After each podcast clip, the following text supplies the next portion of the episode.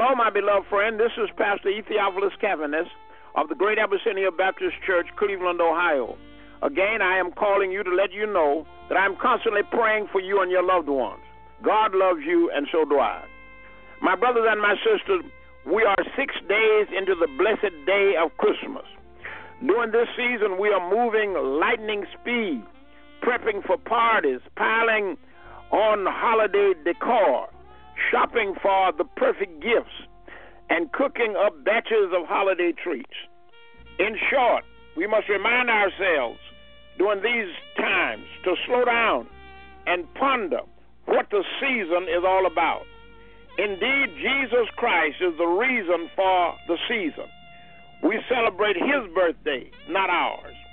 One meaningful way to reflect on Christmas time is to sit down and read the Christmas story.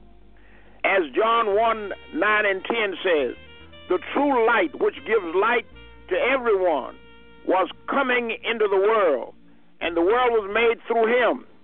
John three sixteen, God so loved the world that he gave his only begotten Son, that whosoever believes in him should not perish, but have everlasting life. This, my brothers and my sisters, is the core of Christianity. God so loved the world enough to come as Jesus and to die for us, so that anyone who trusts in him will be saved from sin. This verse is a one-sentence summary of the gospel, the good news of Jesus Christ. Christ and Christ alone is the means of salvation for the entire world. Every year, we sing the glory of God and the precious gift of his Son in Sunday worship. Pray with us. Come and worship with us in the holy house of God. The music department of Great Abyssinia Baptist Church has provided the blessed opportunity for us to enjoy and render true worship to him. Our prayer to God this day is for his divine providence to keep us safe, sanctified to his will and his way during this blessed time of the year.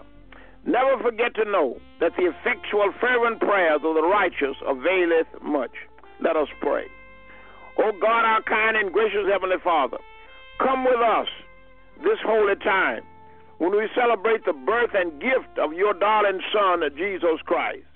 Indeed, Jesus Christ is the best thing that has ever happened to us and happened to this world. May we be ever thankful to you for the joy you give and the blessings you give on this day. We pray this prayer in the monumental and matchless name of Jesus Christ, our Savior.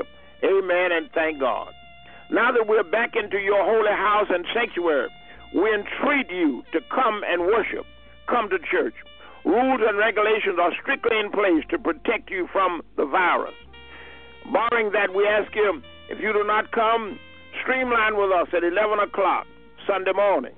The music department will be singing Words of Christmas, Sunday school with us at nine a m, and Bible study and prayer meeting with us at six o'clock Wednesday evening.